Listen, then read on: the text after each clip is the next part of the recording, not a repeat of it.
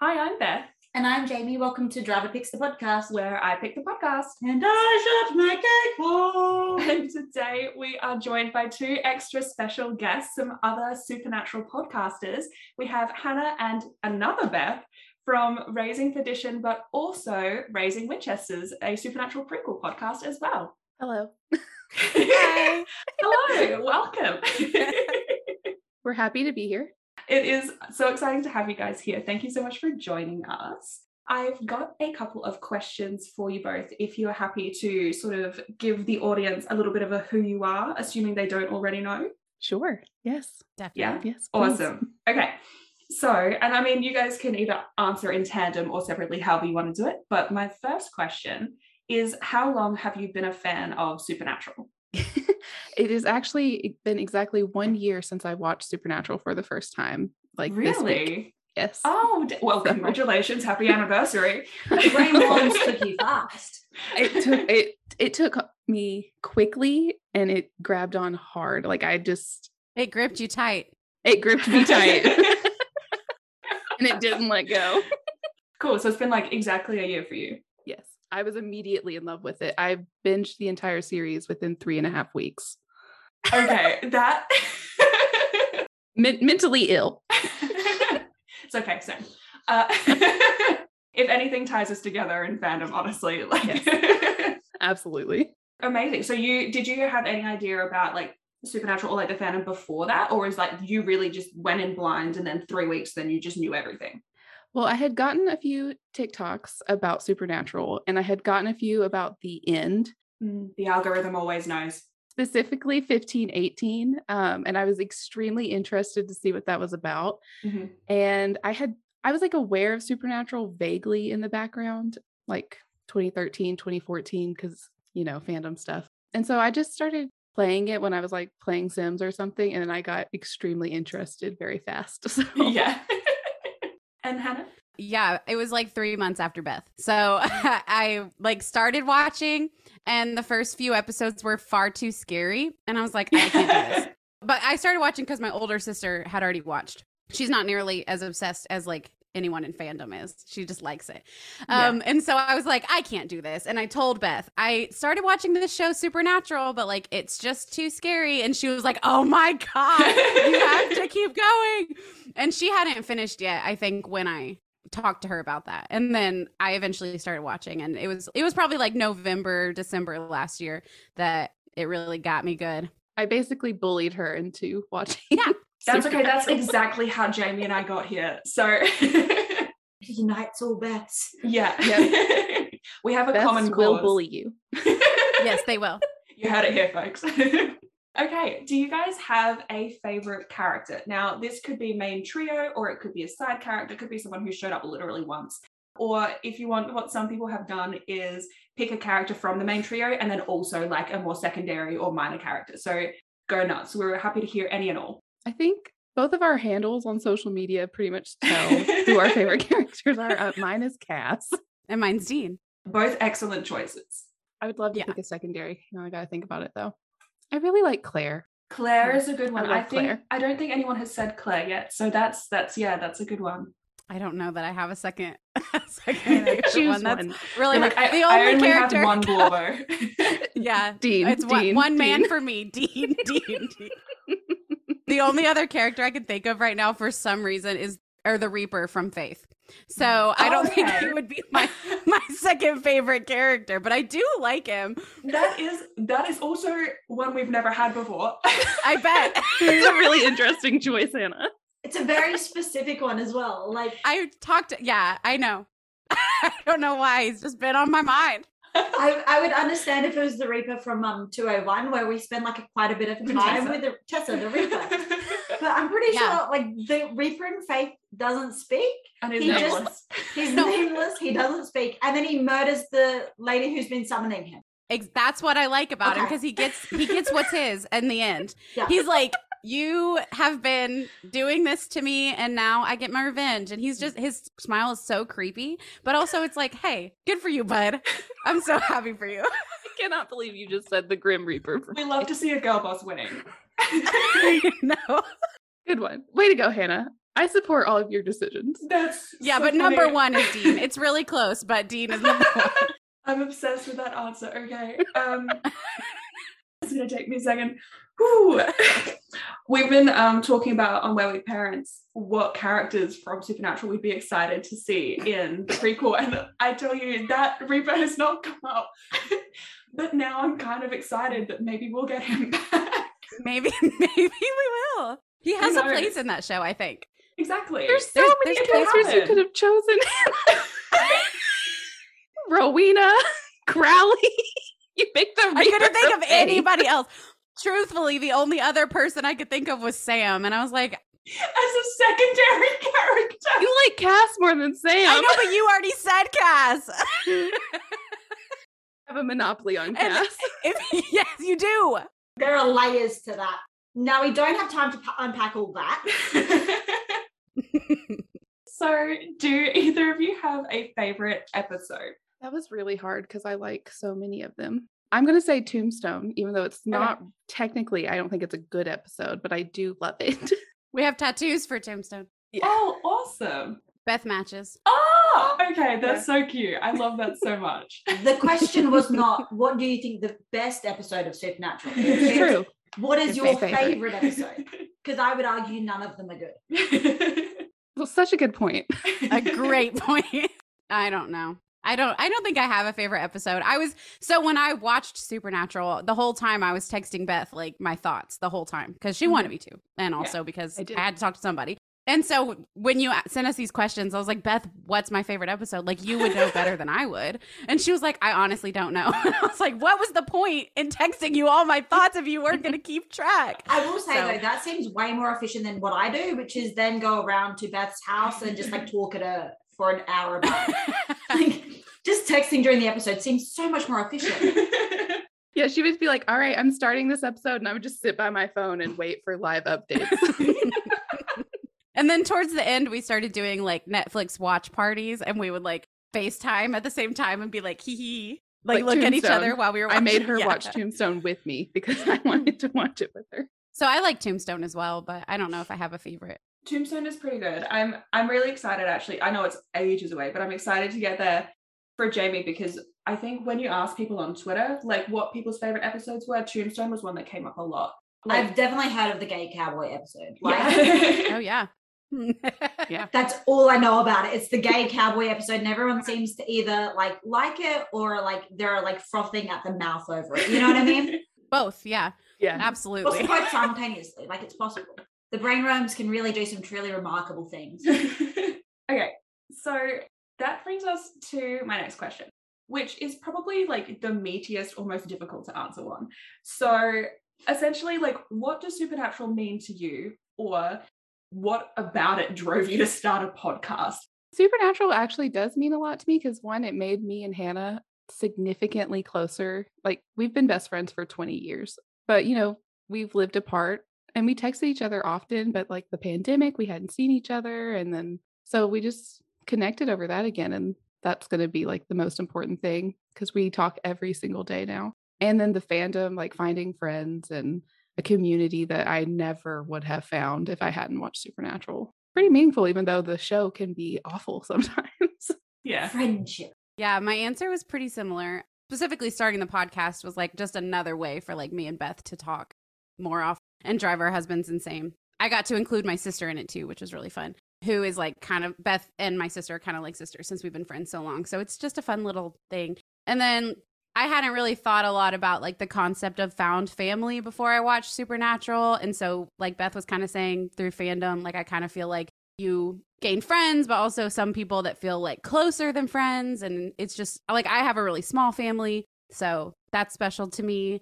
And then also, like, I have a lot of religious trauma. So I enjoyed watching Supernatural and how they change up Christianity and, like, kind of in a silly way, it feels like, but honestly, kind of like figuring out what I believe, like, while I was watching it and, like, who I believe God to be and things like that. It's not a religious show, but it puts, you know, it sprinkles enough stuff in that I was able to, I feel like, heal from a lot of things. So that was nice. Just a special show, even though it does indeed suck. I think that's actually the perfect way to summarize it. Yeah. like because what is really interesting and part of why I, I like asking this question is because what you guys have said is like simultaneously very individual and personal to yourselves, but also is so common across everyone that we've spoken to about it. Like even before like the pod, like interacting on Tumblr and then things and hearing what people had to say about what the show meant to them was always like both very like individual but also so holistic in terms of like Mhm. community and finding like like-minded people and so many people talk about religious trauma or queer trauma or like you know all of these things that can feel so isolating but then being able to like talk about it and view it and express it through like a media lens i think can actually be like super helpful and like healing in like a lot of ways that you wouldn't necessarily expect it to be Yeah, Yeah. especially sure. in like a cw early 2000s And considering Monster how hunting poorly show. they handle some of it. yeah yeah well that's the other thing yeah but the community that like the fandom has created i think is is kind of what keeps people around Yeah. Yeah. So, this is the part where we ask you to shamelessly self promote yourselves.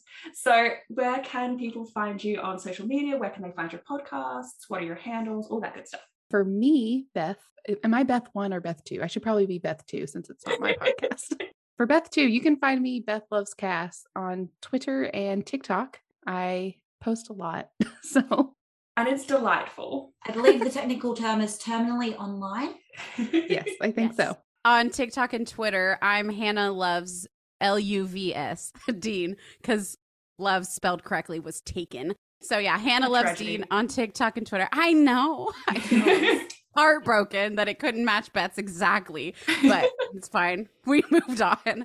I post a lot of I like when I do post on TikTok, it's like a lot of supernatural, but also a lot of Taylor Swift. So if you're a fan of Taylor Swift, yeah, you're gonna you're you'll probably like it or you'll think I'm an idiot for how I rank my songs, but that's fine. You can think that. I don't care. Just don't tell me.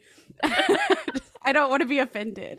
And then for our podcast for Raising Perdition and Raising Winchesters on TikTok, it's just at Raising Perdition or at Raising Winchesters. And then on Twitter, those were too long, so we had to get creative. So for Raising Perdition, it's our Perdition Pod. And for Raising Winchesters, it's our Winchesters Pod. Is there anything else that you guys wanted to add before we get started talking about the actual episode, or are you good to go? I think I'm good. I'm just happy to be here, just excited to vibe. Yeah.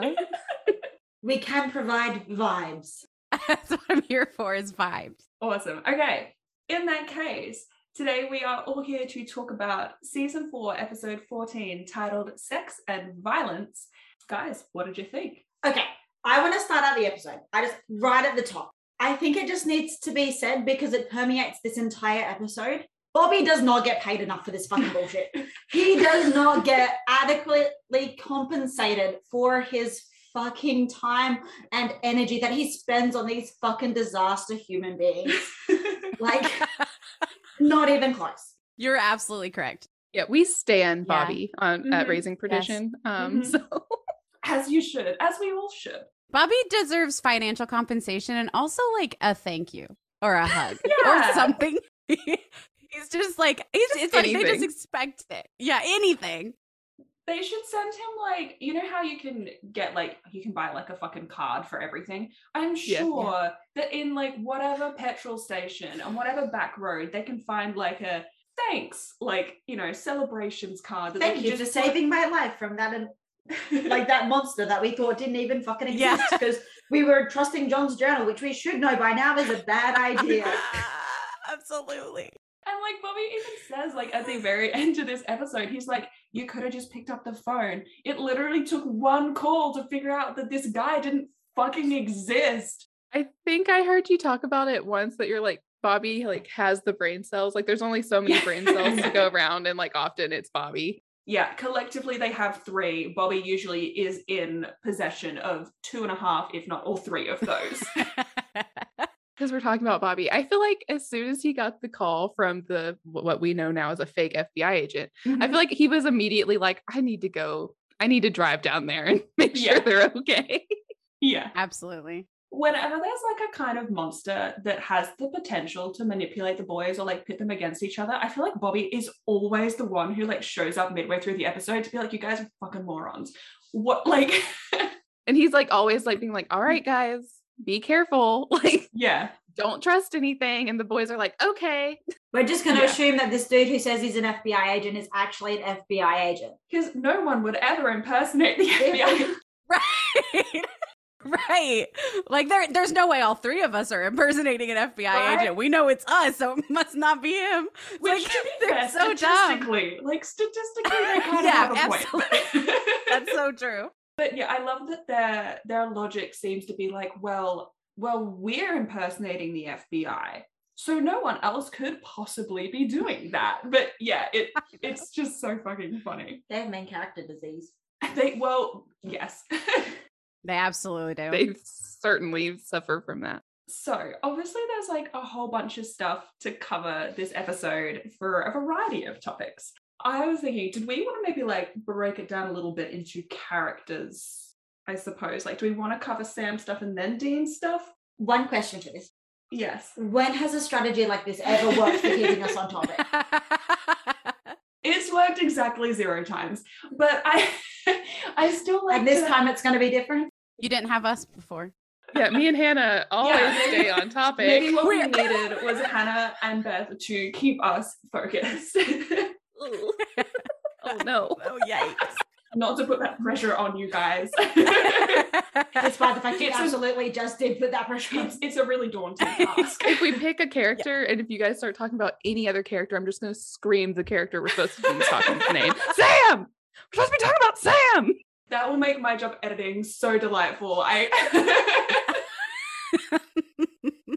I can't wait to have my eardrums absolutely destroyed. Okay, the reason that I was going to suggest that, but look, that's fine. We'll throw that out the window.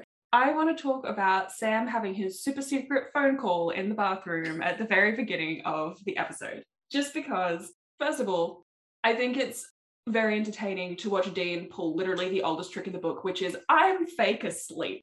But he's also really bad at it. I felt like he Mhm. was bad at it too. The way He he like pops back down, I'm like, yeah. how did Sam not notice? But the reason I wanted to talk about that is because I think this is potentially like, you know how sometimes characters have like tells and stuff, and you can be like, oh, I feel like something's off there and like they're lying to me. I feel like this scene, obviously, like when Sam quote unquote wakes Dean up, he, you know, says like, oh, I was like just in the can or whatever, like, you want me to draw you a picture? Like, he is lying through his fucking teeth. But I don't think that if I had the audience context of having seen him having the discussion, I don't know if I would have been able to tell he was lying like i don't know if that's just me but Mhm. like i i feel like he's lying through his teeth but he's doing it well Which is concerning that he's lying through his teeth and it's not completely obvious that he's lying through his teeth. Because like baby season one Sam was shit at lying. Like so shit at lying. Like his, So his bad. go-to move was we should just tell them the truth. yeah. Because he knew he couldn't lie. Yeah. Yeah, I don't know. I think if anything, it's just like like his posture. Like I feel like he just gets like a little like more like up. I, I don't Mm. e- I don't know if that it's even like describing what I'm that's the only way I Mm. can It's sort of like he stands up straighter, so it's like I am Yes. upstanding. I'm Yes. what how could I be hiding something? He's My like- posture's Yeah. so proud. Yes. I dare you to question me. yeah how can i express moral superiority through body Yeah. language alone Yes. Yes, absolutely. Yeah, like question my character. I dare you. And it's like cuz cuz it's Sam and like you're not going to. So as Dean points out in this episode, he only ever fucks monsters. look I'm, I'm really glad they bring that up. Yeah. i love that they put that in the dialogue text like it's it's fairly obvious as like an audience member but the fact that they're like oh yeah that is weird that he keeps doing that Keeps fucking monsters. I did want to talk about this because the episodes that we've recorded on it haven't released yet. They'll they'll still be weeks away. But we did have quite a lengthy discussion about Sam and his sexual tendencies when we get the reveal in is it 409 where he's like talking to Dean and he about like what he and Ruby were getting up to while Dean was in hell. And we get like the very explicit like sex scenes and stuff. And it's very we talked a lot about how Sam's sex scenes always feel very aggressive like very like there's not much in the sense of like tender like loving you know It's also really funny that at this there. point they've pointed out that he always fucks monsters, and at this point Dean's fucked like two different angels. So yeah. Mhm. yeah you're so proud of yourself That's such a good point, Jamie. if he'd fucked the It trickster, is. it'd be three. oh my god jamie i swear to god I just listened to that episode. This is gonna haunt me forever. I will never escape this. I'm so Anyway, proud of proud. yourself too. You're just, you're just doing your little dance. Sometimes I wish we had like a visual podcast format because I don't think people can quite appreciate how proud of herself Jamie is when she makes me want to cry. I'm out here vibing. Yeah, she's like, I'm tormenting Beth. It's not my fault you're not emotionally stable enough for what I'm saying. Maybe you should have thought of that before watching Supernatural in your formative years. You're so right. It's all my Such a fault. good point. yeah. Uh, but yeah, so Sam is very aggressive with his Mhm. sex scene. Super like, and which is interesting because he's always painted as to be like the sensitive one between the Uh-huh. brothers, and like Dean is the aggressive person. But Sam has morals, you know? Yeah, Sam is a good person. we saw this the sex scene with Dean and Anna, yeah. and Yeah. I feel like that is right. considerably much softer. Or even like with Cassie, like in back way back in uh, season one, the comparisons are like ridiculous. Like they're very consistent for both brothers across multiple seasons and multiple partners. And it's just such a fascinating, like it it feels weird to be like comparing their sex scenes, but also like for for like an analytical standpoint, like it is Mhm. kind of relevant. I yeah, I agree. Yeah. yeah, like and Sam's sex scene this episode is probably the softest sex scene we've ever actually seen with. Yeah, actually. I know that Dean makes the whole thing about like why do you keep like hooking up with monsters and stuff. But what I find really interesting is like we start with like obviously Jess, right? Like he he's with Jess in the very beginning and she Jess and Mary in like the pilot episode are very much like they're not really characters as No. such. They're more like symbols, I suppose, I think is how I described it um early, early on. Because like, you know, they both like the long blonde hair and the blue eyes and like, you know, white nightgowns and whatever. Like they're very symbolic of, you know, stereotypical like like innocence, I suppose. And so what's really interesting to me is that Sam's like type, it seems, is like really assertive brunettes. Like Madison, Ruby, and now Cara. I'm like, damn, this boy has a type. He And, like, does. Even going and like thinking season eight, like, Yeah. like it tracks. you know? such a good point. Yeah. you know, or even like, I mean, you already sort of know about Eileen. Like, Yeah. you know, it, it's Yeah. kind of, you know, like he starts with Jess, but boy has a type, and that ain't it. He was so traumatized. He was like, I am doing The opposite exact of that. opposite. Yeah. I mean, we've talked a little bit about how Sam's John coded. Mhm. And it gotta make it, it kind of makes you wonder whether like John even loved Mary at all as well. Like if they're gonna parallel this as well, and whether they're gonna like have it be because they've they paralleled Jess and Mary, and it's like, well, for Sam's type to switch so significantly from Jess to this more sort of like demonic almost, sort of like, you know, more powerful, more like it's like, well, did he ever actually love Jess, or was Jess just like sort of a pawn that Hell was using to manipulate Sam? We can't elaborate on most of what you just said. Oopsie doopsie. I had to Google something. We get some later. We get some later context for John and Okay, Mary and their relationship, but also we get like further context on how like Jess and Sam met and stuff as well. Mm. So like we can talk about this later. Also, It makes it a little tricky right this second. I don't think it's ever actually made it into the pod, but at this point, my theory is that Jess is not Jess. Jess was actually like possessed by a demon so at like the time. as like So, part like, of Azazel's like Part of Azazel's strategy in that. it's a very interesting theory. We'll come back to it. I do want to very quickly point out that this episode is really the epitome of something that we've been touting since the pilot, which is men are stupid and horny. And Sam is clearly no fucking exception. I, Agree. this man, Yeah. We love to talk about how Sam is unhinged, mm-hmm. particularly in the early seasons. yeah. And the fact that this man was not under a siren spell and mm-hmm. decided to fuck someone while Well, actively hunting a siren, yeah, lunacy. that could Yeah. possibly be in like poisoning or like controlling people through sex. And he decides to have sex with someone. yes.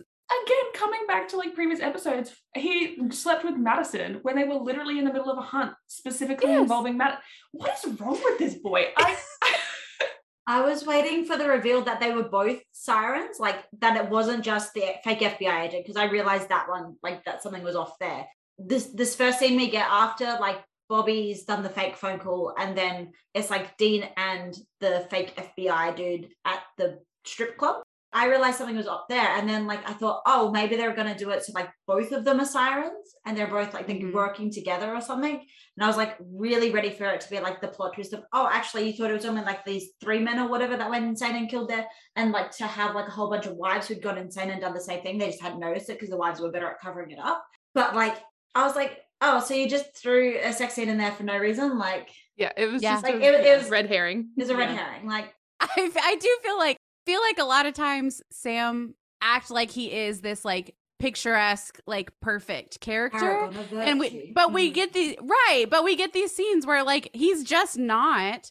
And I it just frustrates me sometimes. But like not being able to see how like some of these things Sam does, like having sex with this random person when she could be a siren who's gonna have him kill somebody. Like that is not a great thing to do. Like he should have thought through that. I honestly think that part of this episode, and like actually what's really important about the overall narrative in terms of this episode, is Sam's arrogance. I have that written down in my yeah. And I think that's part of it because, like, he is so arrogant in thinking that he can keep everything that he's doing with Ruby from Dean. He's arrogant in the sense where he thinks that there's no way that him sleeping with Cara could go wrong. He's arrogant in the scene where he and Dean are both under the influence of the venom and like the way they're mm. speaking to each other.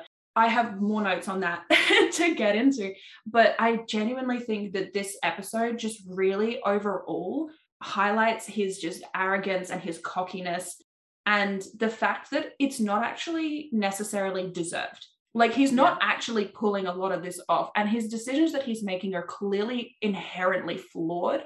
And his, the some of the sort of opinions that he shares, like as an audience member, it's very blatantly disillusioned, I suppose. You know? I also think one of the things that makes Sam interesting as a character is the fact that he is so flawed. Like, and that he has mm. all these flaws, but he's trying to run a million miles away from them at the fastest speed he possibly can. But he doesn't understand that the choices he's making are just Leading him further down the road. leading him further Yeah. down the road. And like that inherent sort of like, I don't know, like almost tragedy of like, Yeah.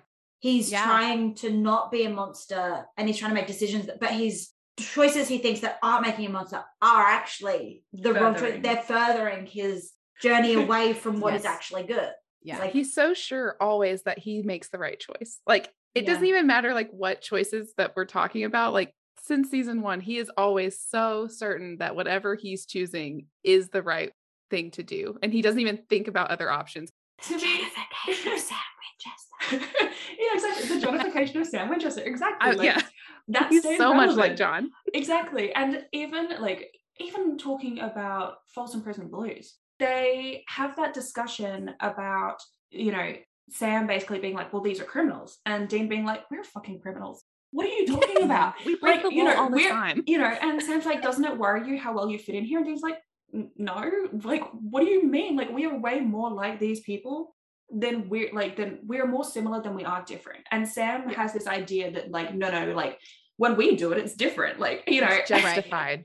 yeah. And it comes down to, I suppose, perspective. But I always have found it very interesting. And this is not to shit on Sam because I, I like I agree with Jamie. I think part of what makes his character so fascinating is his complex morality and like the mm-hmm. way that he sort of interprets the morality of all the situations going on around him and then his own Yeah. decisions as well. Supernatural's a really long show. So like he's dealing with all that now, but like I like that he has these flaws because now like he gets to work through them, you know, like we get to see the journey that it takes him on, like learning, like maybe he's not always right, you know, Yeah. stuff like that.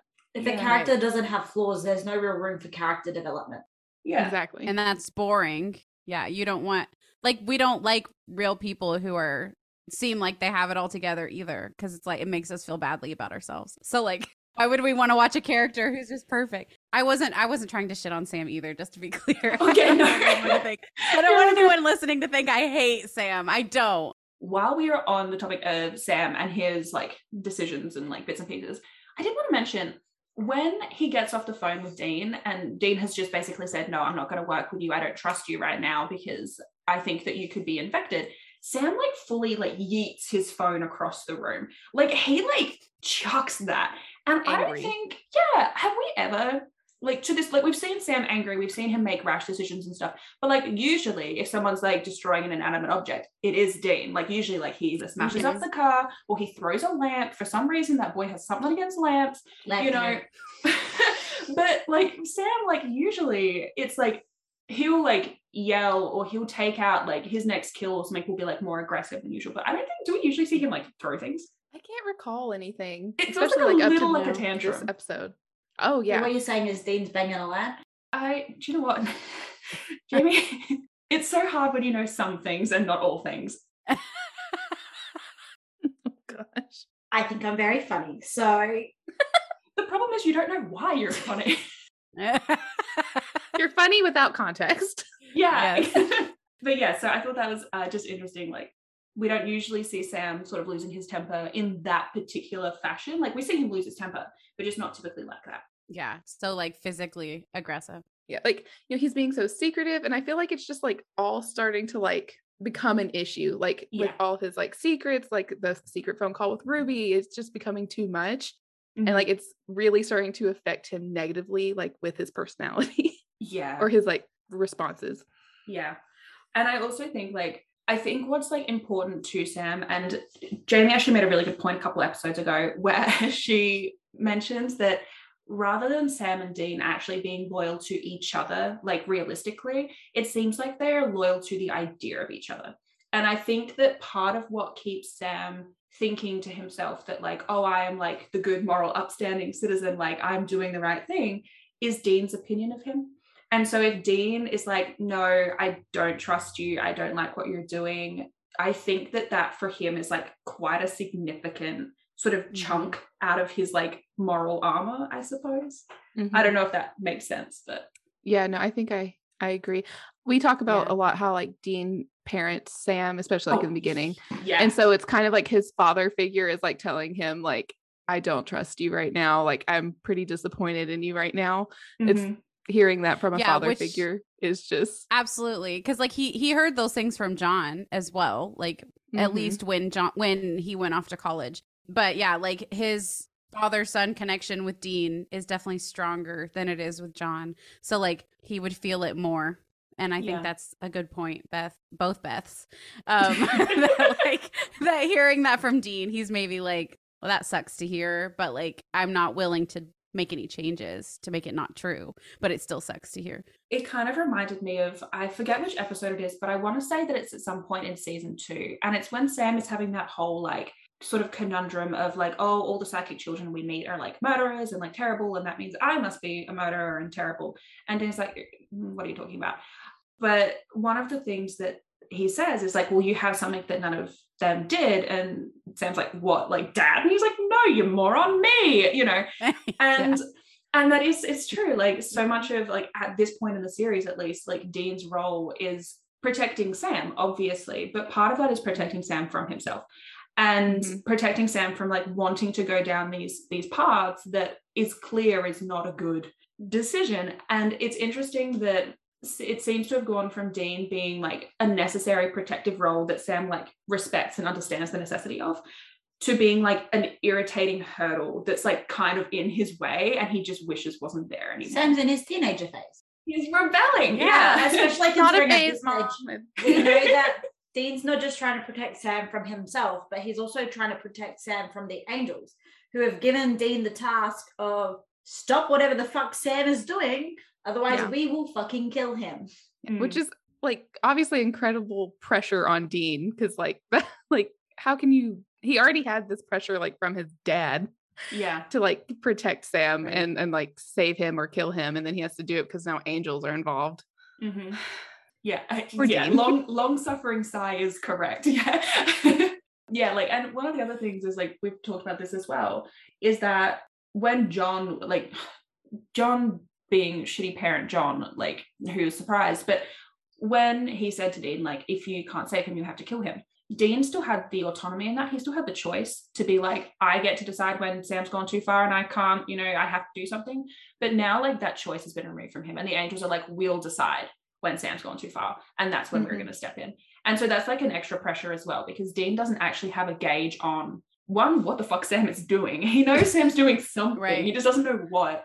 But also, like He doesn't know what would constitute going too, too far. far. He doesn't know where that line in the sand is sand is drawn. So he has to kind of draw the line at nothing. Like you can do nothing because I don't know at what point beyond Right. nothing someone else is going Mhm. to take that decision from me and be like, not enough, like too much, not enough, not good Yeah. enough. And he also like Yeah. doesn't really trust the angels. Like Mhm. so like that's another like he doesn't know what their morality even is. Like what what do they constitute as like what's too far for Sam? He doesn't even know what that means to them. Yeah, exactly. And like Cass has already said to him, like, you know, we're not here to perch on your shoulder, like, and we'll fuck you up, basically, you know? to murder an entire town. yeah, literally. Do you guys have any guesses as to what my PSA is? You can take a minute. I usually take a minute. Sometimes fine. she takes 10. the only rule is uh, you have it has to be something that's actually applicable to real life. Jamie has told me off before for being like, you know, It can't be like don't fuck a siren because Yeah. sirens aren't real. It's not an actual PSA. yeah, That we Okay. know of. yeah. Well, see, that's my point. Doesn't matter. see, Stop giving her ideas. best think alike. I actually don't have a I- guess for your PSA lined up. I really should have thought about that. Every week we do a favorite moment. And I'm the one who Oh made us my start doing that. And I never have a favorite moment of the episode. I literally will text them the day of and be like, "Don't forget your favorite moments," and we'll start recording. And they're like, "Oh my god, I don't have a favorite moment." I'm like, "Why did I even text you?" My my guess is don't drink after strangers. That's a good one. Okay.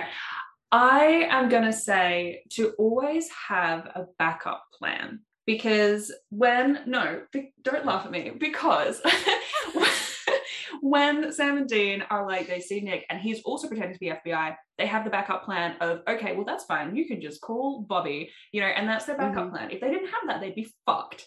So mm-hmm. that's that's my takeaway. My PSA is if you're in a fight, don't stop and talk about how great you are because then if you lose, it's embarrassing. Excellent. Yeah. I love that so much. I think all of those are actually pretty valid. They're- I, they're all pretty we've done well, guys. Yeah. My PSA this week, I gotta say, I'm with Bobby.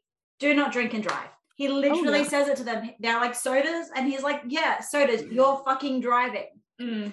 Do not drink and drive." yeah. Yep. I think that's. I don't think we have to elaborate on that. No. I did love both of your guesses also. Yeah. I think between the four of us, we've given some excellent advice. So yes. If no one takes anything else from this episode, take this five minute section. Cut everything else. That's the entire episode. exactly. Have a lovely afternoon. Like, all right. Yeah. Thank, thanks for inviting us. That's all you Bye. need to know. Yeah, we loved it. Bye. We won't even talk about bye, Dean. It's not important anymore. No, No. irrelevant. Why we all do we all know. Yeah. okay. While we are talking about Bobby, Mhm. I I know I already said like, look, Bobby deserves financial compensation. Yeah. We can all agree on that. I want to do a quick shout out to the moment where Bobby just straight up stabs Dean in the shoulder, doesn't blink, doesn't think twice. He's like, do you know what? You're infected. I'm just gonna stab the shit out of you. And do you know what? Valid. And it's, it's not even Yeah. just like you're infected. It's you're infected and a fucking dumbass. Yeah. Yeah, I feel like it was kind of punishment. He's like, I can't believe I had to drive all the way down here. Both of you are infected. I swear. I agree. He's he's angry about it. It's not just to help him. He's like Mm, he's the shitty. anger out. He also knew where to stab to where Dean would be fine. Like it's Oh, gonna yeah, hurt. yeah, yeah. But like, Like non-lethal stabbing. It's a sign of Absolutely. infection. Exactly. Well, Yeah. before I want to us anything. Okay, and I did want to talk about at the very end of the episode, and we'll get to by Dean in a second. yeah, no, it's fine. When Bobby has given them the drinks and then he's sort of turning to leave, and he's like, Are you guys gonna be okay? And they're like, Yeah, yeah. He like turns back and kind of like looks over his shoulder and he says, just to, in general, but I do think it was maybe more directed at Dean. Those sirens and nasty things that it got to you, that's no reason to feel bad. And I do kind of feel like that's like, I understand what he's saying contextually, but I also think if you read between the lines, it's kind of like a, it's okay to be gay. Like, do you know what I mm-hmm. mean? Like, it's kind of the vibe that I do get from that is him being like, it's okay. Like, I'm not going to judge you for Mhm. this. Yeah. And I do think it's important to like note, particularly with the sire in this episode. And this is partially why I was like really keen to have you guys here for this, because I really want to get your thoughts. this particular episode is really, really interesting in terms of the monster, the way it's framed, and then, of course, like the relation to Dean and the ongoing discussion of his sexuality. So I, I am very interested to kind of get all three of your thoughts on this particular topic because I'm very excited about it and I'm very passionate about it. This seems far too deep for me. I want to know like some logistics about the siren and how like it works though, because like Yes. if if the siren can infect people by like literally drinking out of the same cup as them, what is the fucking point of sleeping with all of these goddamn people? Like that seems like so much unnecessary work. As, as Sam said, he's just slutting around town because he likes it. See, here's here's why this is important. Is that at no point in the episode does Sam or Bobby know that the siren doesn't have to sleep with you to infect you. Like that is Right. They're leading the oh the siren until- literally spits until- in his face and not- infects him. So but, I mean it's implied that but like in general, the MO is not that. yeah. right? So the whole thing through the episode is they're talking about like, you know, oh, like you have to sleep with them, and that's why Dean's so pissy at Sam because Sam slept with Cara. And then Sam finds out Dean is infected, doesn't even blink. He's Doesn't like, phase him yeah, at okay, all. like he catches up, he's like, oh, okay, Dean's infected, and then end of end of thought. Like, Yep. And they never ever discuss it. that drives me insane mm-hmm. because I don't feel like the writers like wanted us to think that hard about it, but like they That's like just Sam the tagline at this point. Like the writers True. didn't want you to think this hard about it. Yeah, because like they're like on the phone with Bobby when they're talking about like how it's like a supernatural STD. Like they all agree, like, okay, most likely this is how it's infecting people Mhm. because the men were literally banging the strippers. Yeah. So like, why Yeah. would they be doing that? It, like, yeah. And then yeah, I and Dean, Yeah. not Dean, Nick is just like casually on the bed in that in the hotel room, and Sam walks in and he doesn't even. yeah. Sorry, I'm losing my mind. No, it's fine. this is a safe space. Oh my gosh. Yeah. I all that Sam does is just like insult the siren, but doesn't say anything about Dean's sexuality. And then he doesn't bring it up ever again. and what is like really interesting to me is that like yes, we know that Dean got infected because he like shared the flask, but the siren didn't offer Dean the drink. Dean offered the siren the drink. So what was the siren's fucking plan? Like Mhm. this is the thing because the siren's MO the whole episode is that it seduces people. And like yes, like they kind of try to make it like oh he wants like a brother, but like that's really weird. I hate it so much. Like I feel like Yeah. they really wanted the siren to be a guy as like they wanted it to be like the, red guy's herring. For the constantly looking for a woman. thing. Yeah. Mhm. And so they wanted this trick and they're like, but it can't be gay. Yeah, like why can't- like It's Make it brotherly love. brother. That's Ugh, oh, I brotherly. hate It's brotherly love. I detest it. And like the thing is that it doesn't make any fucking sense either. No. And and then the other thing is that they would never have done this plot with Sam. Like that's the other thing. Like it wouldn't have worked. one of my reasons why I don't think it's actually brotherly love, like they're at a strip club, Dean and Nick, and they're just like bonding over Led Zeppelin. And like, when has him and Sam like ever done that or like wanted to do that? Like, I don't feel like that's something Dean wants to do with his brother. I Go think to the strip idea was though that and- they're like he's the perfect younger brother. Cares about classic cars, likes Led Zeppelin, like yeah. Yeah, I get that, that that's what they're wanting, but I feel like the the fact that they're in the strip club like that happening just makes it like it feels more like a date to me than just Exactly. And Sam's comment is like focus on the naked girls, you'll forget he's even there. They're not watching the fucking girls at No, all. They're not. Like They're Dean has like one moment him. where he's like ogling a stripper off to the side because he thinks it might be the siren. And then he's like, yeah, but then even then he turns his head away and Yeah. actually like shakes his head. And he's like and he's not under the sirens like poison then. Like this is purely just him interested in this person sitting across from him. mhm. And like sure he's saying all the right things because he can read his mind, but like they make Dean so unnecessarily like horny and like always being a womanizer for Mhm. them there to just be like girls readily available for him to look at. He sure isn't looking at them. So Yeah. it's the gay panic. Yeah. exactly. I also noticed, and this is like purely Jensen Ackles acting and, and maybe not on purpose, but this is what comes across. When after he drinks after the siren, the siren says, like, I should be your brother. And Dean still looks confused when he says that, but then he says we could be together forever. And that's when Mhm. Dean's face kind of changes to like, The champion Hmm. choices. we could be together for right. And Yeah. so like it's it's not oh, oh a better brother than Sam because he at that point he's like, why would I want you to be my brother? Yeah, it's like that's and then weird. he's like, we could be together forever. thing And to say. right? think- Like why would we? No, that's gross.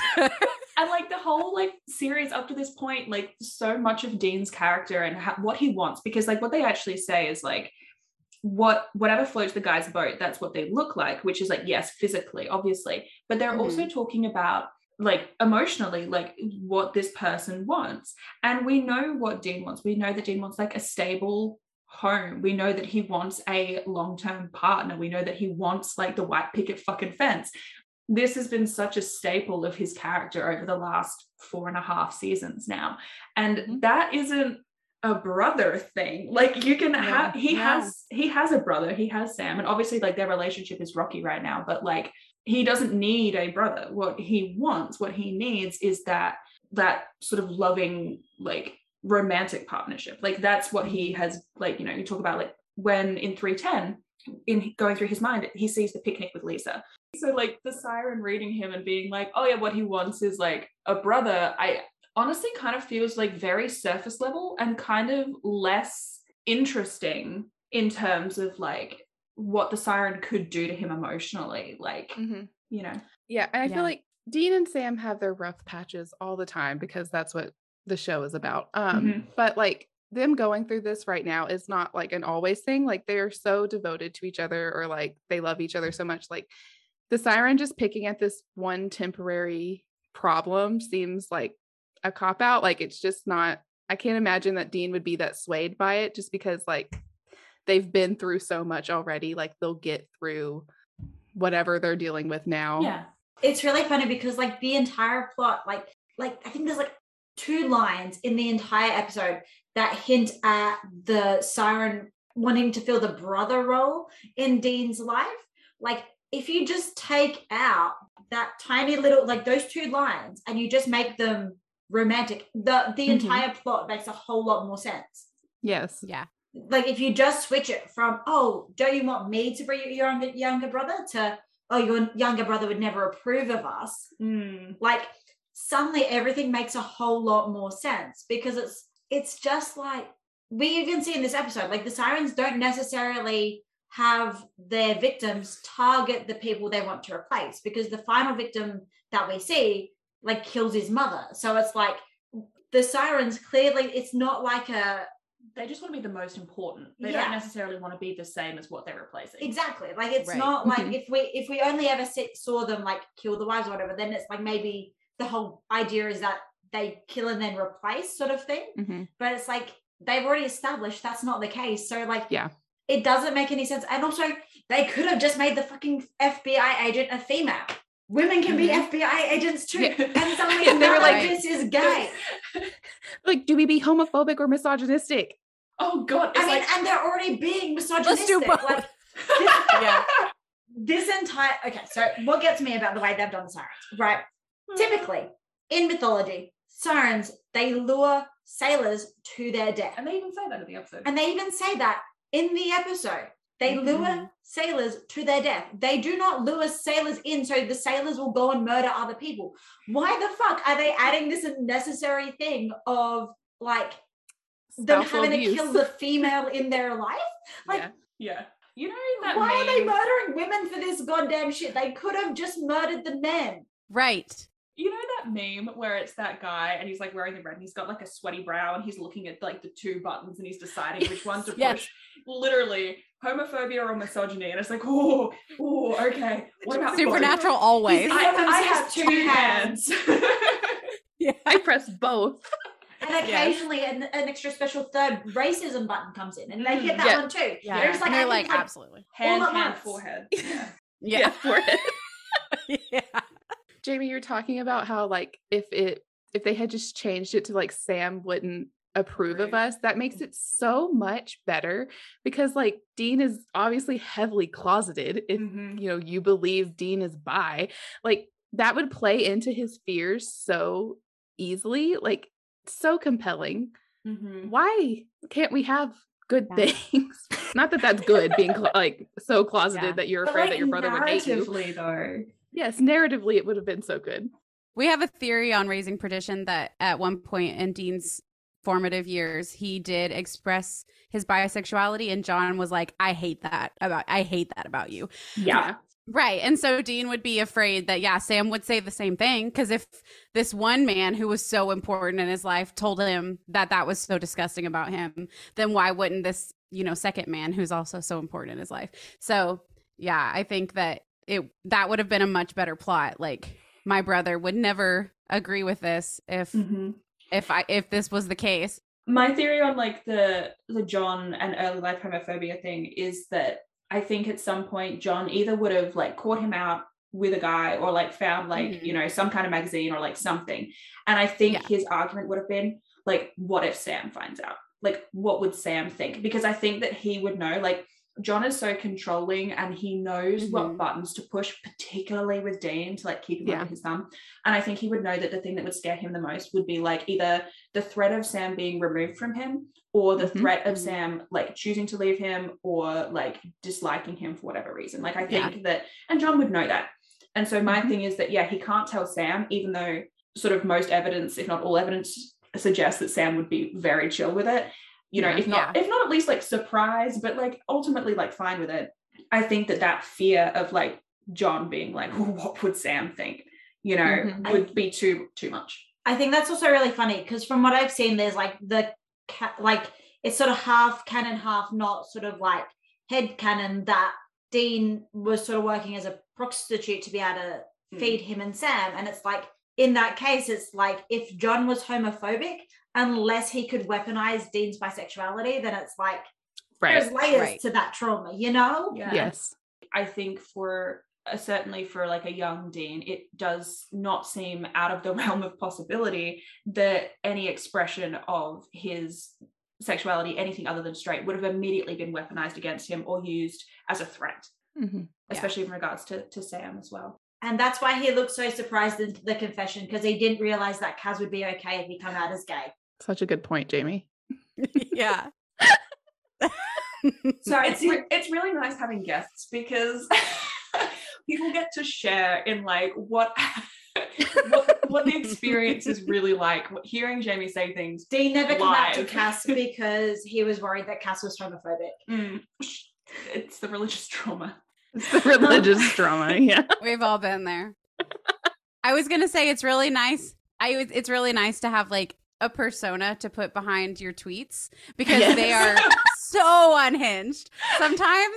Um, so like it makes sense. I'm like, Yeah. oh, it's it's all that- starting that the pieces are coming together. So we kind of got into a bit of a deep dive on sad things to do with Dean. Uh, so maybe So every other week.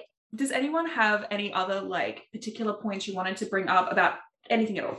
Um, I don't know like points, but I did like the part where like Dean is like, "Oh, the Odyssey," and then Sam looks at him like, "What?" And he's like, "I read." Because Mhm. one of my biggest pet peeves is when people say that Dean is not smart because he is one of the Yeah. smartest people on this show, Mm-hmm, mm-hmm. I agree. but not in the sense of like Bobby's smart because obviously both Sam and Dean are very dumb. But like, but I Yeah, mean, the like, bar isn't high. Yeah. but like Dean pretends and like has this mask of like, oh, I'm just, you know, like the brother who kills things and hunts things. That's all I'm Mhm. good for.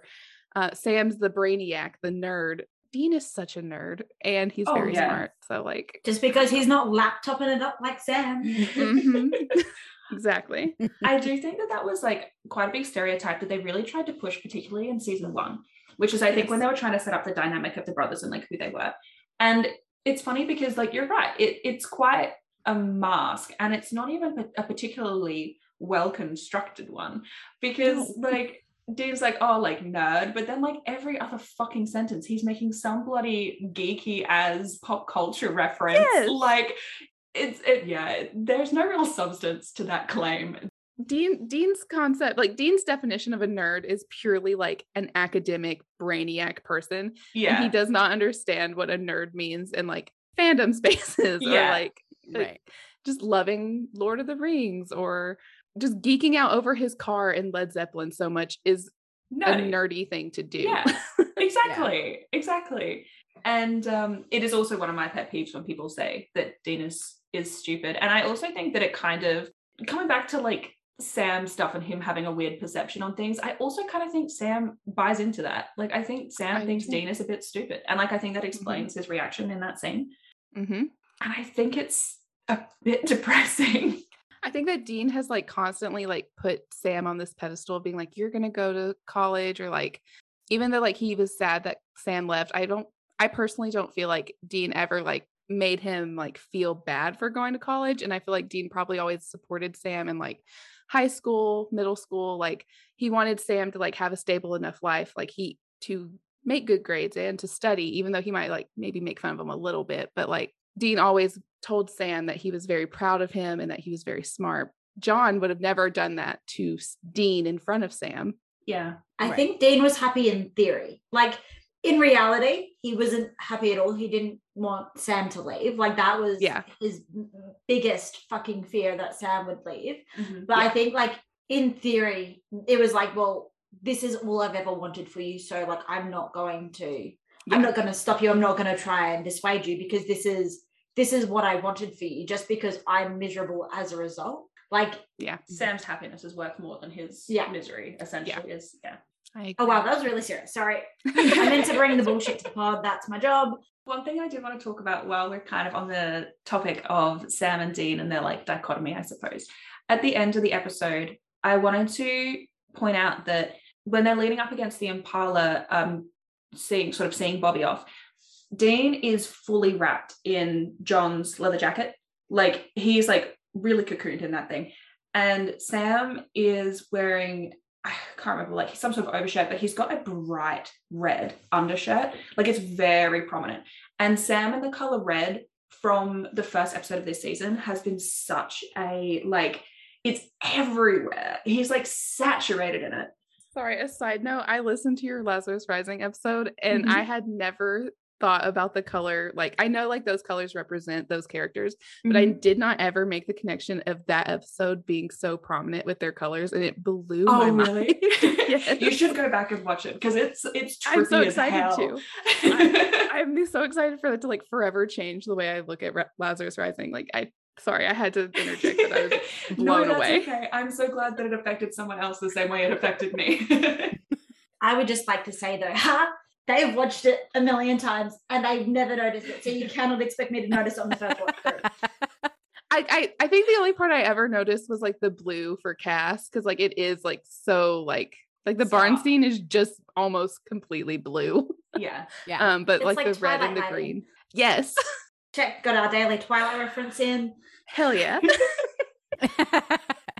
I didn't realize that was a quota that we had, but all right. well, Admit it, we, we mentioned Twilight like each at least every second week. Probably, yeah. I know whatever episode I just left off on, there was a Twilight. Oh, it was the the bed, the gay bed set sit. oh, yeah. I forgot that we talked about it that episode. I was just sitting here thinking, like, yeah, it's a good joke, Debbie, but I don't think we talk about it that much. I'm st- I'm still waiting to get my reviews. Like, is it is it gay to watch your homie have nightmares? Like, is that gay? Because I think it is. I think it's pretty gay. to- to- I think watching over someone sleep is like inherently romantic, and so if it's two very bros, intimate. Mm. it's pretty Yeah. gay. If it's yeah, Especially considering this episode, they were literally like, you know what? Dean doesn't want a woman. I swear to God, this show is just so full of choices that, like, they never ever thought mm-hmm. about in like a linear sense. They're like, we're going to make this one isolated decision for funsies. And then, like, an episode later, we're going to make another completely isolated, unrelated decision for funsies. And then you step back and you look at it and you're like, huh, you keep making these really interesting decisions that you seem to think are isolated and unrelated. You can't make one isolated decision and be like, LOL, it's not going to affect anything. Like, mm-hmm. sorry, Right. it does. You now have that knowledge for the entire rest of the show that this certain thing happened, and it's going to affect how you view. And with that, I'd like to reveal my theory that Dean is asexual. Excellent. Well, this entire episode, it's predicated on the premise that the siren takes the form of like sexually whatever the victim's looking for. Except for in this episode, he doesn't take a sexual form with Dean. He takes a brotherly form with Dean, therefore prioritizing other forms of love over sexual. And also, if you look at the scene we're in the strip club, it's like Dean is excited for the idea of girls, but then when they actually get there, none of the girls hold his interest, even Mm. slightly. Asexual Dean. I'm telling you, I I'm that. pulling representation out of this motherfucker if I do nothing else. This supernatural be damned, there will be queer representation. No, I had something about the strippers as well that kind of goes along with that. So like I feel like we get a lot of Dean saying he loves strippers Mm. in the whole show. Like it's it's a character trait for him. the most performing man to ever perform. Yes. it's like he's in love with the idea of strippers, but doesn't actually Right. like them in practice. But or maybe that he um like relates to strippers because they're outcasts in society, at least especially at the time this was made. Mhm. um, or because there's something different about them compared to everybody else, or because they quote unquote sell their bodies, they're Mhm. sexualized beings. Like these are things that he can relate to more than he finds attractive in strippers. He kind of Yeah. feels like that camaraderie, I guess, with the strippers. yeah, Yeah, kinship. and like like strippers like no notoriously like they have like a set like personality. Like they're putting on a front Yeah. of like who they are. yes. Which is very something Dean does all the time, like Mhm. constantly like yeah. Making Yeah. someone think that he's one way when they're not. I'm telling you, asexual Dean Winchester. Asexual Dean Winchester. You heard it here first, folks. Yep. Look, I'm a pioneer. really on your point, Hannah, I'm thinking of Free to Be You and Me in season five. And Dean has a quote about sex workers. And the, the quote is this whole industry runs on absent fathers or, or runs on Mhm. daddy issues, one of the two. Yeah. And I do find that really interesting, com- like tied in with what you were just saying about like maybe it's more of he relates to people in these situations or in these careers. Yeah. You know, like I, I do think that's kind of interesting because he would absolutely fit into that mold. Um, and especially with what Jamie was saying earlier about like there's a lot of discussion in like fandom and things about like Dean turning tricks when they were mm-hmm. younger. You know, I think that all there is a lot of narrative ties that I, I don't think we can fully actually appreciate it in this sort of like discussion format. I think it's one of those things where like you either don't think about it or you write like a thesis on it. Like it's got to be like Yeah. Yeah. 50,000 words worth of like analytical, you know, discussion tying it across the entire 15 seasons. Because otherwise, I feel like it always feels like some you, you forget something or you miss something from the conversation. But Yeah. it's very fascinating, if nothing else. So my entire point, asexual Dean Winchester, he puts on Yes. such a front of like being sexually active and sexualizing, and it's like, well, Performance. it's performative. Like his entire thing is performative. It's like, are you sure, buddy? Yeah. I agree. Yeah. It's very performative. All right. So as you know, every week I make a PSA. We've already made our PSA for this week. You can relax. I'm not going to make you guess again. But I would just like to say my first ever PSA in the pilot was do not drive while on the fucking phone. We see Dean driving while he's on the phone, and they do it so often, and it drives me insane. It's like they literally have an entire episode where it's like this woman is driving distraught on the phone and she fucking dies. Children Yeah. shouldn't play with dead things is specifically the episode. And it drives me insane every time. It's like you literally have an episode that says this is a bad idea Mm-hmm. and then you're constantly having your protagonist do it. And they should have listened really to our podcast before they made the show. That was really inconsiderate of them. They would have known better. Yeah. So I want to speed run just a couple of points. First of all, all of the personalities that the siren takes on up until Nick are all named after Disney princesses. And like when Dean is explaining them to the guy who runs the club, he like is giving descriptions that are very specific to those Disney princesses as well. And I was like, that feels like a weird choice. Like, did the writers just need like several girl names and they're like, let's just do the Disney princesses? Why not? They're like, who's gonna know? It's fine. Moving right along from that, I do kind of like the guy who this is gonna be a weird sentence, but the guy who we see murder his wife at the very start with the meat tenderizer. him. Yeah, he's my favorite character. right up there with the Reaper from Faith. It, it's like it goes back and forth for me, you know. Yeah, who do you exactly. it's really tough. First of all, that would be a horrible way to go. But second of all, when Sam and Dean are sort of interviewing him, he really takes accountability for the fact that it was his decision to kill her. And like, he was like, no, no, I was cognizant the whole time. I knew exactly what I was doing. I can't explain why, like, I can't explain my fucking logic, Mhm. but like, you know, he, I think the quote is like, the stripper didn't do it. I did it. And I'm going to take that like accountability. And I did appreciate that. I liked that he wasn't like trying to weasel his way out of it or be like, you know, I'm innocent in all of this. Like I she she she corrupted me, she convinced me. I did kind of like that he was like, no, no, like I did that. I can't explain why I did that, but I definitely did it and I'm willing to accept that consequence. It's like I don't know Yeah. why I wanted to do it at the time, but at the time I did want to do it. Yeah. Like Yeah. Yeah. And quick shout out to Dean saying, you can call me Dean, and Cara being like, Dr. Roberts. I Yeah. I love that. What a move. Like, just, Yeah. mm, it was beautiful. I also don't think Sam forgot his phone. I think Dean pickpocketed him when he calls the most recent number. Oh. Mhm. Because when Sam comes back in and Dean's like, oh, yeah, you forgot your phone. Sam's not going to forget his fucking phone. Not on the case, especially. Like, not when they're splitting up. That's literally, I don't think we ever see that ever. I mean, we in did see show. Dean once lose his wallet. We we did see that. We did see that. But no, I think that I don't think Sam would have forgotten to take his phone. I think Dean pickpocketed him. Also, Sam looks very confused. He's like, Yeah. I forgot my phone. Like he also was like worried because he left his phone. But like Mhm. I think mostly he's just like, it's just on the table. I left Yeah. my phone on the table. Yeah, like you would have seen it when you were getting up to leave. Like it's yeah, no. So I think Dean pickpocketed him. Also, what would have happened if that phone call was literally just Bobby? Like, because what you actually hear of the phone call, it he could have literally been talking to Bobby. Like, he doesn't ever use like Mm, he doesn't not- even say like Ruby. He doesn't say anything that he wouldn't say. It's like, oh, like yeah, I've heard about this case. Like, yeah, it's suspicious because of the lie. yeah, It's not suspicious because Yeah. of the context of the phone call. Mm. Yeah. Yeah. And like I guess his behavior leading up, like Dean is just now like constantly aware of what Sam is And I feel like if he were talking to Bobby, he like wouldn't be secretly doing it in the bathroom. Yeah. Can we just talk about briefly how dumb it is that Sam decided to take the call in the bathroom? Why didn't he go outside? Like, Also, with the It's the door slightly open. yes. Yeah. You're at a hotel, like a motel. Just like step outside. hmm Yeah. Yeah, no, I've it's he's literally just being arrogant and cocky and he thinks he's too good to get caught. Like, Yeah. Such a silly mistake. Yeah. Silly. Exactly.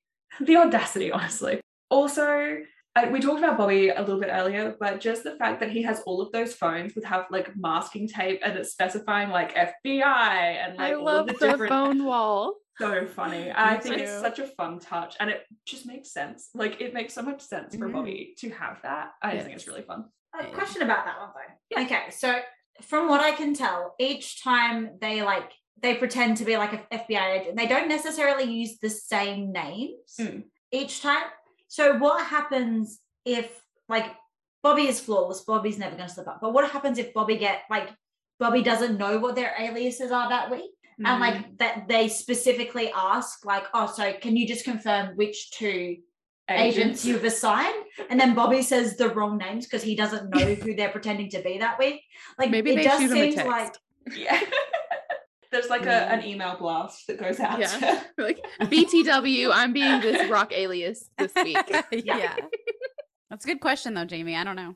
he just gets lucky all the time. And every time they call, they're like, What about your agent Monroe? And he's like, Ah, yes, Yeah. Agent Monroe. he's supposed to be there. Hey, For sure. Okay. So I think that the last major thing that we probably all are looking to talk about is going to be the end of the episode, the fight scene with yeah. Sam and Dean while they are both sort of under the influence and they're really just trying to kill each other. I think there's a a lot to talk about there. I, I I do have a place to start. Okay. They kind of parallel like the siren and Ruby a bit in this episode, which is really weird Oh, okay. Elaborate on that, please. because it's sort of like they have the siren who's like basically their whole MO is they're trying to be like the most important person and like manipulate them into doing things they wouldn't normally do, which is Ruby's entire thing. So it's really fascinating that in the argument that the siren starts, the argument, one of the key massive issues that the argument is- is about is Ruby and what Sam's doing with Ruby and how it's almost like Ruby's sort of half like stepping into the position previously held by Dean of, like Sam's advisor, who like they work together on cases, like they work together to find cases. Like it's interesting that like that is one of the crucial like the foundational issues that they're having this argument under the siren spell about when it's like that's kind of like one of the things that's happening here and the reason why this is sort of like all happening you know what i mean Yeah, that's actually a really interesting point. I hadn't thought about it that way. You're welcome I'm gonna need a sec to catch up to that. Yeah. No, I really I, I enjoy that analysis. For someone who doesn't like the character development part, you know. Right? She's always saying, she's like, mm, you no. take that back right now No. i shall not be accused of caring about this dumpster fire of a tv show I won't take it back. I stand by it. I think that it is a it's a really interesting point though. Like I think you're right. Like Ruby ultimately and in very similar ways actually, because like we've talked uh, earlier this season, like Ruby being very sort of giving Sam a lot of leeway and saying like, hey, like maybe I should step back. Like you know, Dean wouldn't like this. Um, you know, you need to talk to him. You need to and like it's pretty clear that she's like trying like trying to manipulate him in some way or other. But the way that she's approaching it is in a very backhanded way. Like it's very like, I'm going to be supportive about this, but it's like that's not her actual Yeah. intent. It's just the like way that she's framing. Yeah, Reverse yeah. psychology. Exactly. Like Yeah. she's presenting herself in one way, but with a different ulterior motive. and, And it's very similar, like with the siren in this episode. and then you also had the added layer of the siren like the way they like put them under the spell is through like their own bodily secretion and then my demon blood bubble tea theory Oh my god. comes in Jamie. Clutch like You're just you're connecting all of the dots. Say bubble I tea. connected the dots. I swear. Demon God, blood If, bubble tea. if I have to Sorry, that's just what I call my theory. Wow, such a good point, That's- Jamie. Thank you for Demon blood bringing that up. That's so gross. And I can't get over the tea. Jamie's sorry. demon blood theories go all the way back to Simon Said in like season two, episode five. And so the, She's the just demon, been like demon blood, demon blood the entire time. Dean has this one line that it's like normally they say like, "Oh, you're not the killer; it's not in your blood." Right? That's that's the that's the common phrase. Dean, Mhm. for some reason, goes, "You're not a killer; it's not in your bones." I honestly don't remember, but I'll have to. We're getting close to that episode. I'll take. Is there a look at it. We are. We're really close. About Sam's blood. and then of course we get the reveal that Azazel, you know, was like dropping the blood, and then it just spiraled from there. So here we are, demon blood bubble tea. I think we decided he gets no sugar, but Oh, extra absolutely. pearls or something. Yeah. Like- Are the pearls the demon Um, blood and or yeah, is the tea the demon like blood? A little bit of demon blood, a little bit of Oh, power, that's- big bit of demon blood, a lot of bit of power. That's a good question, Hannah. So yeah, Are the are the it's not a real question, Jamie. Are the pearls are the pearls the demon blood or is the tea the demon blood? Oh my god, like demon blood popping pearls, where it's like the pearls with like the In like Yeah. a milk tea. yeah. Yeah. You're a genius. Ten out of ten, no comments. You're a genius. You know, I didn't really know what to expect while uh, agreeing to come on the podcast, but I've got to say, it's it's been really it's, It's been really great. fun. I was about to say it's too late Uh, now. yeah. We're almost. I didn't think we'd be talking about demon With blood your bubble literally tea. less than 24 hours notice, you didn't prepare for this. Yeah. I didn't prepare for that. No, I didn't. It wasn't. It wasn't in my notes. I'm so sorry. it's really fun because like Abby Joe on our podcast has not seen the show, so like we deal with her all the time. But you guys have like very like different ways of going about like what you don't know. Because like Jamie's just like I'm gonna think of something to fill in this gap, and that's what I'm gonna Yeah. go with. Abby's just like I don't know. Love We're her like, pieces. but- Abby, what do you think happens in season two? And she's like, I don't know. I haven't seen it. We're like, that's the whole point. Abby. that would be that would be better for my general sanity, I think. I'm sure. Yeah. yeah. that was like the first like half of season, like the first half of season one that we recorded was very much that way. I was like, I don't know what's happening. Like I know jack shit. Like I, and then I realized like I have the best armor. I can say whatever the fuck I want, and Beth is Yeah. not allowed to respond because of spoilers. Free pass, no consequences. We can't say It's you're great. wrong. Mm. because then Yeah. that's confirming that it's wrong, and we can't say you're right because that's confirming that it's right. Like, Literally, her Beth is favorite forced to engage with me on her it. favorite thing is to look at me and be like, "Well, prove me wrong. Do it. Spoil the show." I'm like, Abby Joe once looked at me and was like, it was before we knew that John died. And she's Mhm. like, Well, what happens to John? Like, and I was like, I don't know. And she was like, You're lying. you, you, you literally know what happened." happened. And I was like, I have no idea. I have Mm. no idea what happens to John. And she's like, You're a lying liar who lies. You're What lying else straight through your teeth. Yeah, I realized it was very frustrating because like Beth wasn't gonna actually tell me anything. So I was like, okay, I guess I'll fill in the blanks myself. Demon bubble tea. Exactly. go. The, Demon bubble tea. the good supernatural that lives in Jamie's head is wild. Wild. While we're talking about the secret good supernatural that lives in my head, I need to I need to chat with you guys. Every guest that comes on the show, I have to talk to them about this. But Ava was robbed, right? Like she was reigning champ for five fucking months. And then Sam comes in and kills her, and she was fucking robbed. Like, I'm sorry, she was robbed. And if they had her win the Demon Hunger Games and then have Sam kill her, but it'd be like kind of that's like, did they kill her? Did they not? And then like she could be working with Lilith, like the emotional payoff of it being someone that Sam knows, someone that had saved Sam's life, and someone that he cares about. What I Yeah. love Aldis Hodge, who plays Jake, because he's also in Leverage, which is my favorite show of all time. But I'm sorry, the emotional payoff of Jake is fucking nothing. What the fuck were these people on? Well, a woman couldn't be the. Like, it's Obviously. a sexism. it's the misogyny button. they said misogyny, misogyny. And then they killed off Jake anyway, so they were like, surprise racism. Yep, Right. Exactly. exactly. And the fun thing is that episode also has homophobia. oh god, it's the trifecta. There you go. Hitting all the Supernatural buttons. trifecta. Yeah, they were two hands, forehead. Yeah, There you go. exactly. also, like Ava, like had girl bossed her way, you know, for Mhm. five months. Like she had Mhm. it Yeah. down. There's no Mhm. reason why that she should have Yeah. slipped up the way she did. Exactly. Getting back to today's episode. Yeah, sorry. Oh, don't apologize. This happens all the time, and also it's a delight. That was the compulsory Ava was robbed section of the podcast. Let's jump back into the fight scene. Jamie, you started on a point a little bit ago. I can't remember what the point was. The oh the the parallels siren. between Ruby and the Oh, siren yes. and the way they're manipulating Sam. wow, we Dean. really got sidetracked from that. But yes, yeah we did. Well, you know who could have manipulated Sam better? Ava. Moving on. Jamie's forever going to be salty about Ava. I think I don't. I don't foresee it ending anytime soon. We're going to be season fifteen, and she's going to be like, "Do you know what would make this better, Ava?" I want to talk about Sam and Dean and their little spat uh, under the influence of the siren's venom, and I want to talk about it specifically in regards to possession, because the pos- like possessions that we've seen so far in the show are very different to the way that the siren's venom works. And like we also get that sort of confirmed in the dialogue when they ask the guy straight up, like, did you feel like something was possessing you? And he was like, no, like I was very clearly thinking in my own head.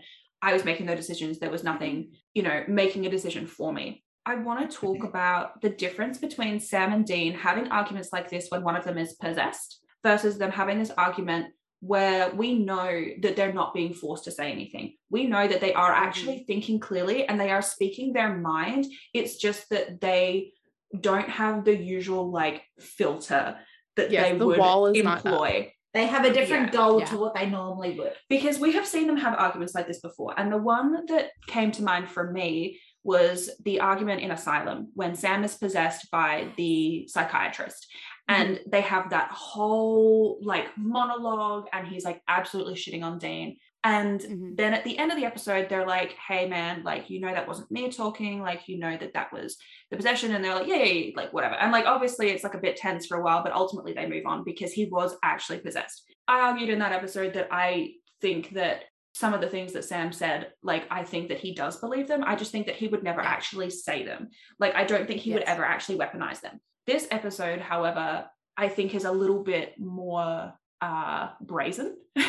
I think there's Um, just less plausible deniability in this episode. Like, because you see it in like skin and that as well. And it's like every time they've had an argument like this in the past, they could argue but that wasn't me. That is not what I actually think. That wasn't me. Whereas this one, because they've already got explicit confirmation that the siren doesn't do anything but sort of make you want Them. them, everything that you do while under the venom, you are kind of choosing to do. Like, and once you're Yeah. removed from that situation, you can understand that it's a bad decision, but like you're still choosing to do it. Like, Mhm. the Yeah. siren doesn't actually force you to do anything, it just changes what you want. Yeah, because Right. Nick says, like, I know you guys have some things you want to get off your chest, like discuss them. He doesn't prompt them in what they're discussing. He No. doesn't say, like, Dean, talk about how you're mad that Sam's keeping secrets. And like, he doesn't prompt them at all. It's all from their own brain.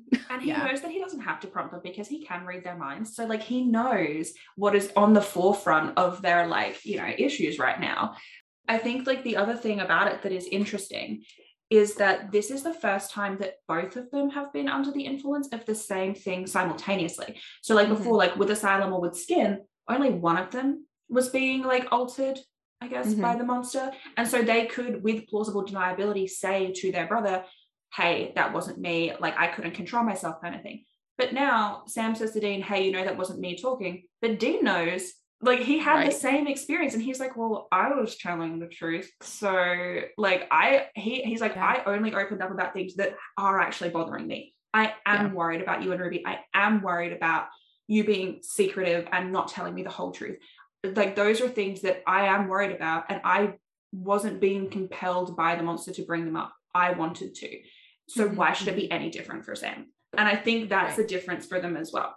Yeah, the brother moment by the car that we have to have at the end of every episode, like the way that Sam brings up, like, hey, like, I just think it's interesting that it's Sam the one who brings up, like, I didn't mean any of those things that I said because Sam's the one who is still hiding things or wants to hide things. And so Mhm. he wants to like put that front back on of being like, it was all possession. Like, we were just like, I, I don't think that Sam can even be truthful with himself Yeah. that he meant those things.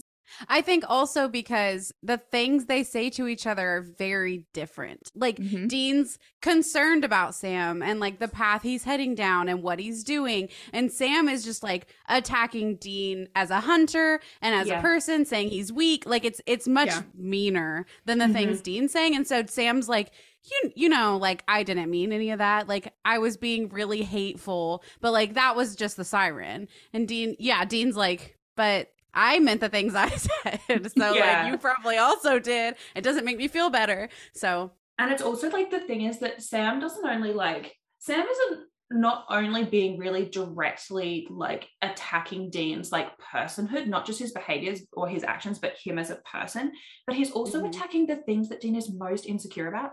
Like Yeah. it's you are too weak, you're holding me back. I'm a better hunter than you. I'm stronger, I'm smarter, and I can take out demons that you're too scared to go near. You're too busy sitting around feeling bad for yourself, whining about all the souls you tortured in hell. Boo hoo. Like, fuck, Yeah. you know, and I would just Oh. like to say for the record that the only reason Sam can defeat demons when Dean can't is because he's fucking him first. Such a good point. lulling them Thank into you for a saying false that, sense Jamie. of security. yeah. Yep. So Sam is a siren. Is that your take? Is that your Yeah, but for demons specifically. Yeah. Yeah. Oh, It's something about the demon resist. blood stuff like happening. exactly. With the tea, Those like demon hand. blood pearls. Yeah. Yeah. It's just got something in it. Yeah. the way that like Dean brings up his things, like he's like, it's not even, you know, the psychic crap, like all the big things that Sam's doing. He's like, it's the little things, Mm-hmm. like the little lies and like hiding stuff from me. And then Sam's like, oh, really? Well, you're not smart and you're not strong and I'm better than you. And you're Yeah. like, damn, Right. Sam.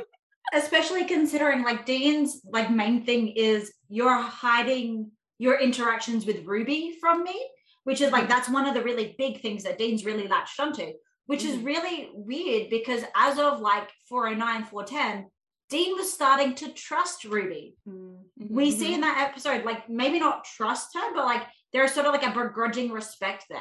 So if Sam had just said, Oh, hey, Ruby reached out and let me know that there might be a case here. Let let's go and have a look and Check see it if out.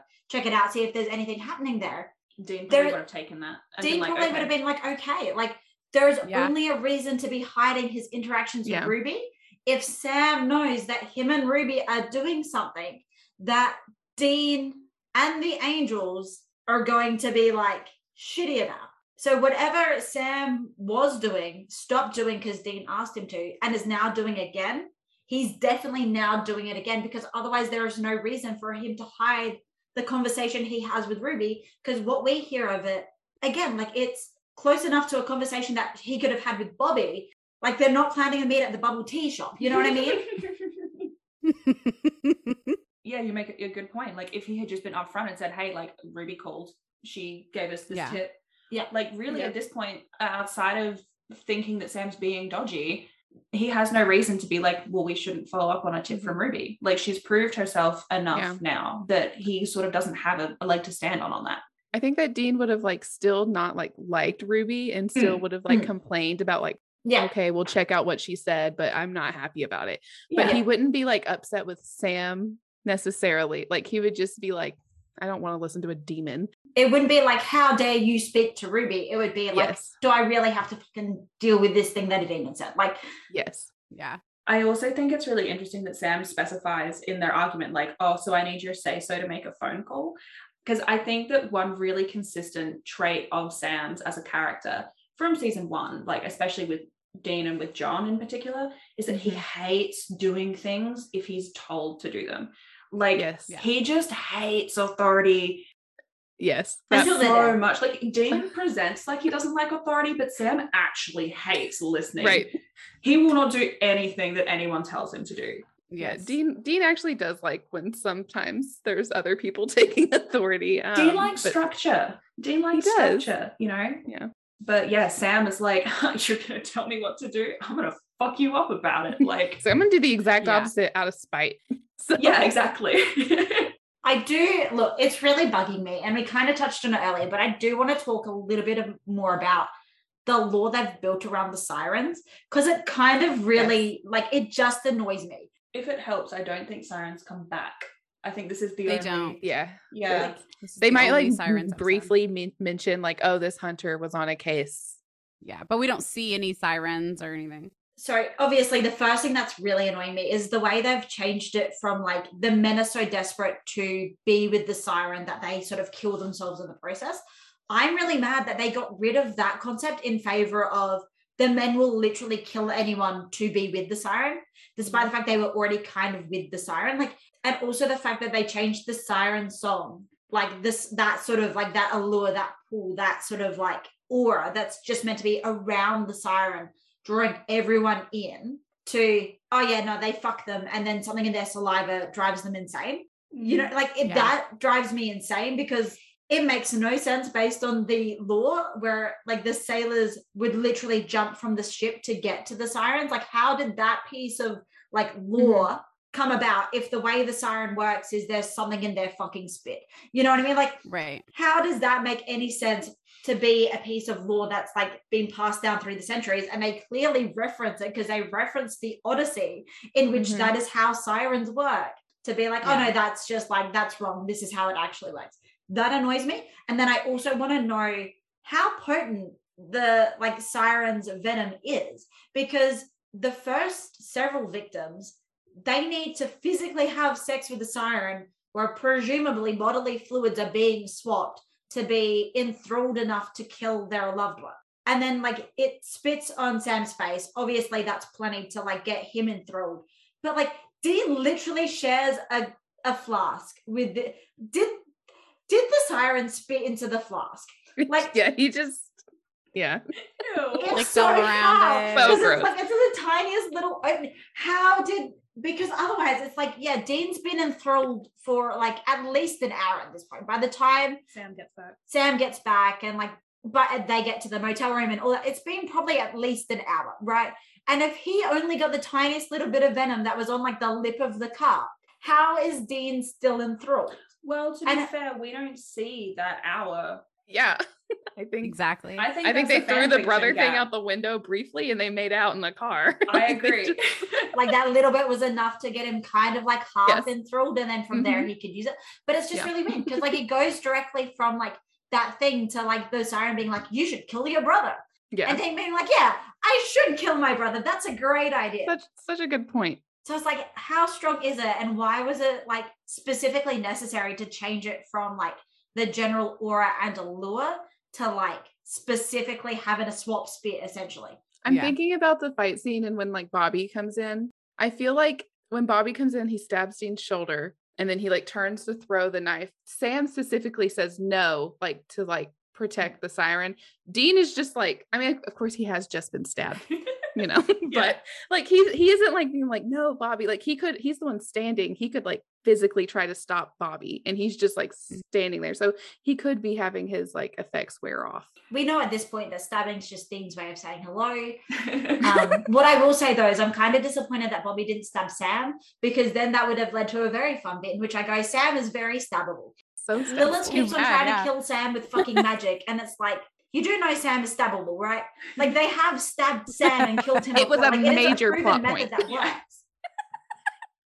we have science proof that Sam is stabbable.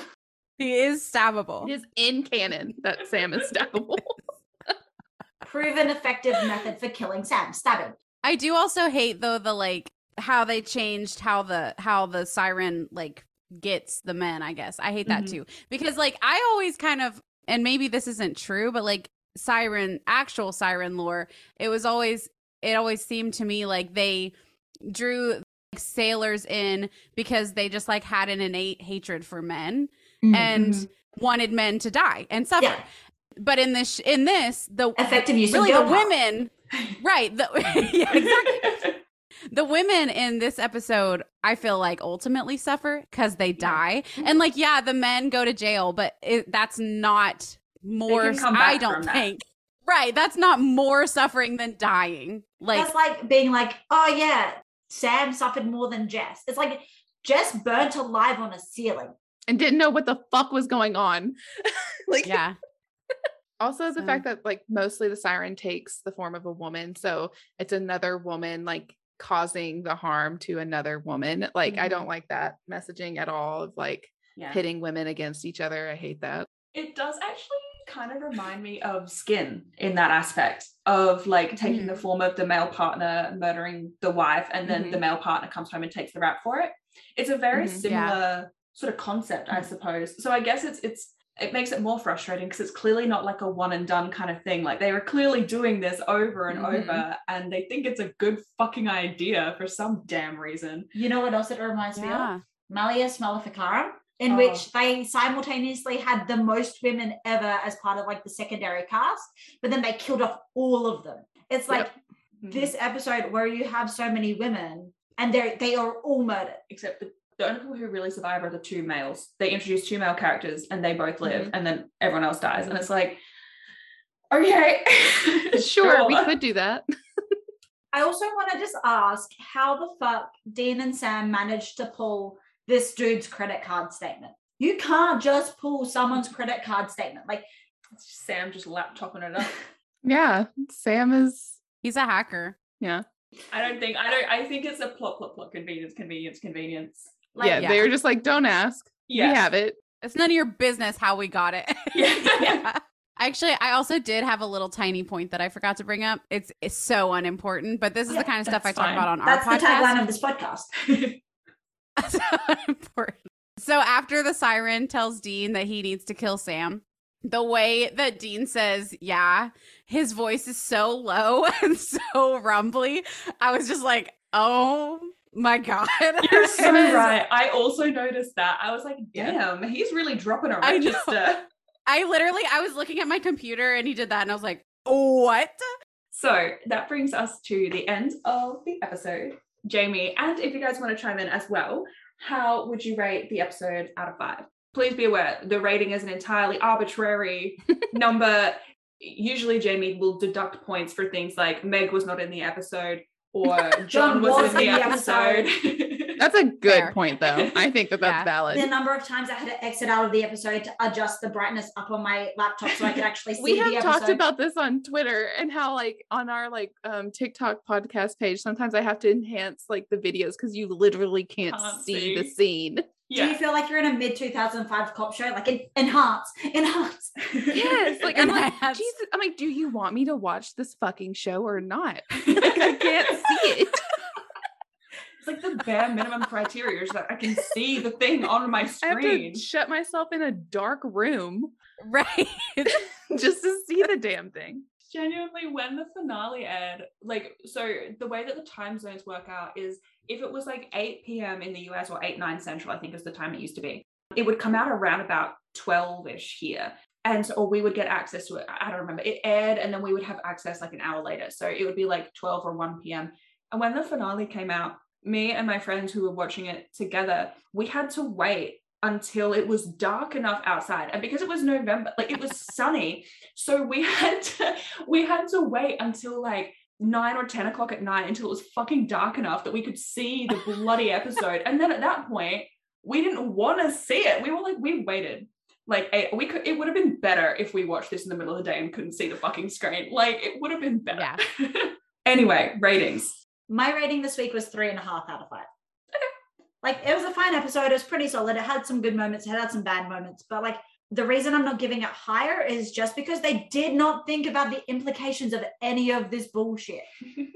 I think my rating would be a solid three. Mm. I love having like bi Dean theories and I love all that, Yeah. but the fact that they try to excuse it as his brother is unacceptable to me. weird. So yeah.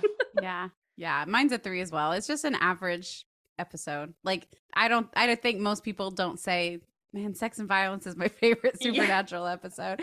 So I think, yeah, there's just like the lore is just confusing and like there's just a lot of things that slide like the plot is here and it's just like slides under and we don't get to ever know. So Could have been such a good and fascinating episode, and then they just didn't Yeah. capitalize on any of it. That Yes, honestly sums up that a is lot of how supernatural. supernatural is. Yeah. like, wow, there's so much they Yeah. could have done. Too bad.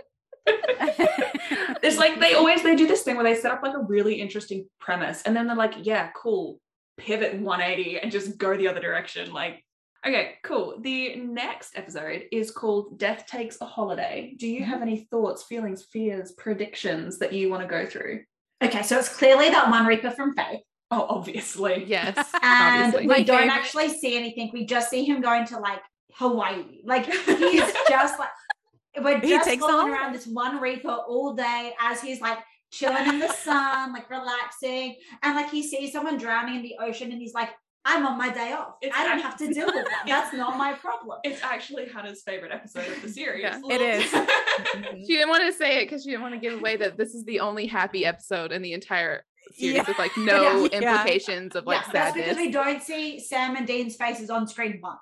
Like it's Right, just yes. following this one Reaper. No, I Yep. think it's more likely that maybe they're going on like union strike or whatever. And so just like nobody's dying. Like everyone should be dying. And then people who are meant to be dying aren't dying because their souls aren't being taken. And so it's like, because the reapers are on union strike yes, because they don't get adequately adequately compensated for their work. that makes sense. That makes sense. Yeah. I mean, that Sounds like one they Reaper was able to easily get like bound to a crazy religious lady. And so, like, yeah there's clearly flaws. That's Yeah. pretty unfair.